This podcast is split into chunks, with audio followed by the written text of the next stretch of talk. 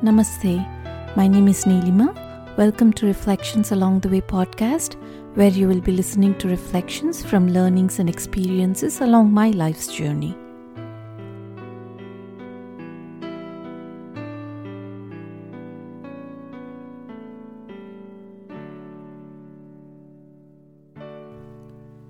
We as humans are very curious nature. We cannot rest until we know the cause of things. We are very curious by nature, and we generally don't take full advantage of this urge in us.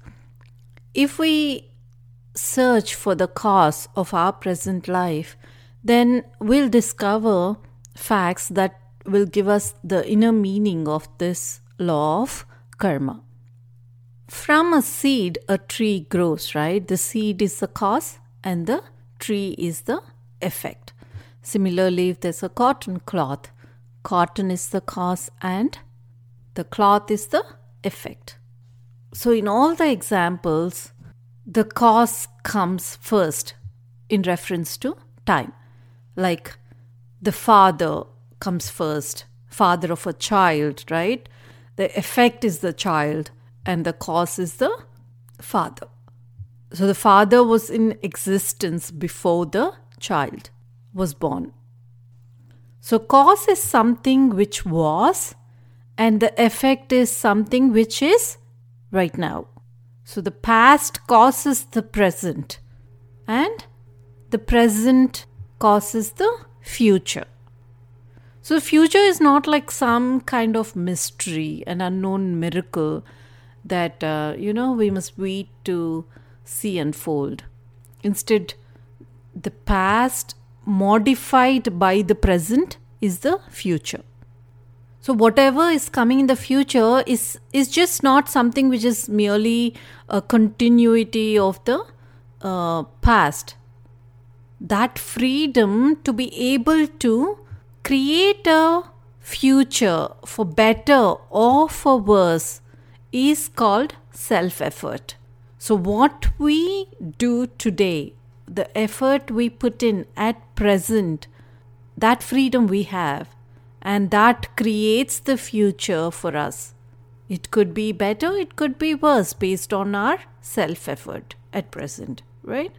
If we were to say that present is just a product of the past, then it's incomplete and if we were to think of future only as a product of our present actions, that's also not intelligent. It's not like we are a complete slaves, and it is also not like we have complete freedom. There is this limited freedom, but if we use that freedom intelligently, then we can be free of all the entanglements. So, when the law of karma is properly understood then it's a it's a great force of motivation to help us uh, be the architects of our own future. So we're not like some helpless pawns in this in the hands of this mighty ruler that's sitting up and like you know uh, driving us and driving our lives if we are weak or sorrowful, it is only because of our own uh, past actions, past willful actions. In our ignorance in the past, we might have pursued certain negative values of life, and that has given us this pattern of circumstances that we are living in today. But don't lose heart, is what Swamiji says, because by living rightly today with the divine values such as kindness, tolerance, being merciful, being compassionate, then we will ensure a more noble pattern for our future. And when we inspect or when we introspect honestly, we can detect all our uh, wrong tendencies and eliminate them by constantly and deliberately putting in that effort. We have to develop positive thinking and become the creator of our own future life. And this law of karma is not applying only to an individual, it also applies to communities and nations. And also it's it's not like it has to apply only at the present age only, right? It can embrace all the past and the future ages as well.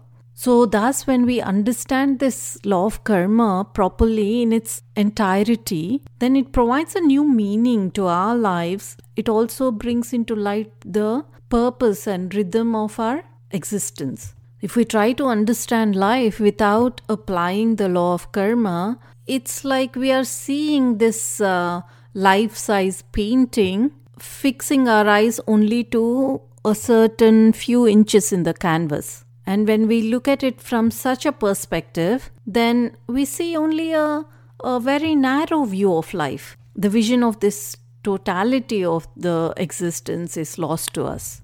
We think that life means only this period that we spend from our birth to our death. And we think that what we experience during this interval of time is the sum total of our life. But when we apply the law of karma and extend it to its logical end, then we'll have to conclude that it is illogical to confine this law only to the present life. The effects that we experience in our present life must have been due to the causes in our past lives. And what we are causing, the causes we create in our present life, is what determines not only the future years of this life, but also in future lives. So, in, for this reason, the Indian sages formulated this idea of rebirth, coming to the conclusion that all of us pass through this cycle of countless births, lives, and deaths.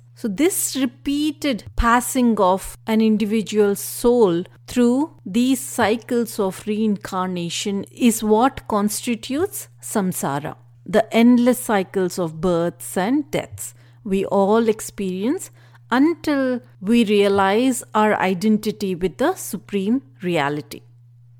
Suppose we had a huge painting and we were looking at it from a few inches away, then we cannot see the whole painting, which has these beautiful, wonderful, different shapes, different textures, different elements.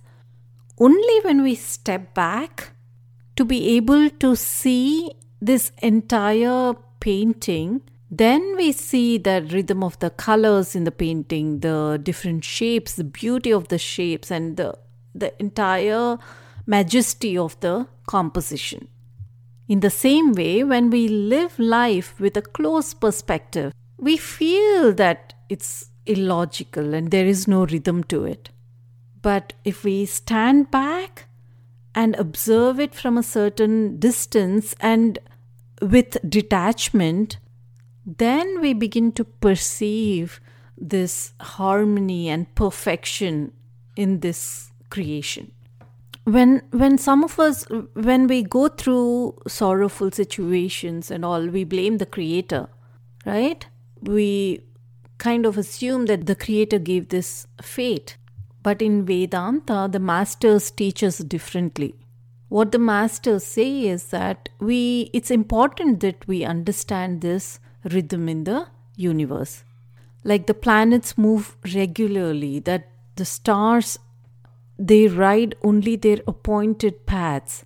These laws are they never deviate by from nature. And we can discover this law of rhythm. And everything like conforms to that law, including our lives. And what Swamiji encourages us to do as humans is to never look back for a moment. We need to always dynamically march forward by exercising this unique capacity in our minds, by putting in the self effort, and by creating a glorious future of achievements. Thank you for listening to today's reflections. If you'd like to connect with me, please visit bluishmuse.com. Until next time, namaste.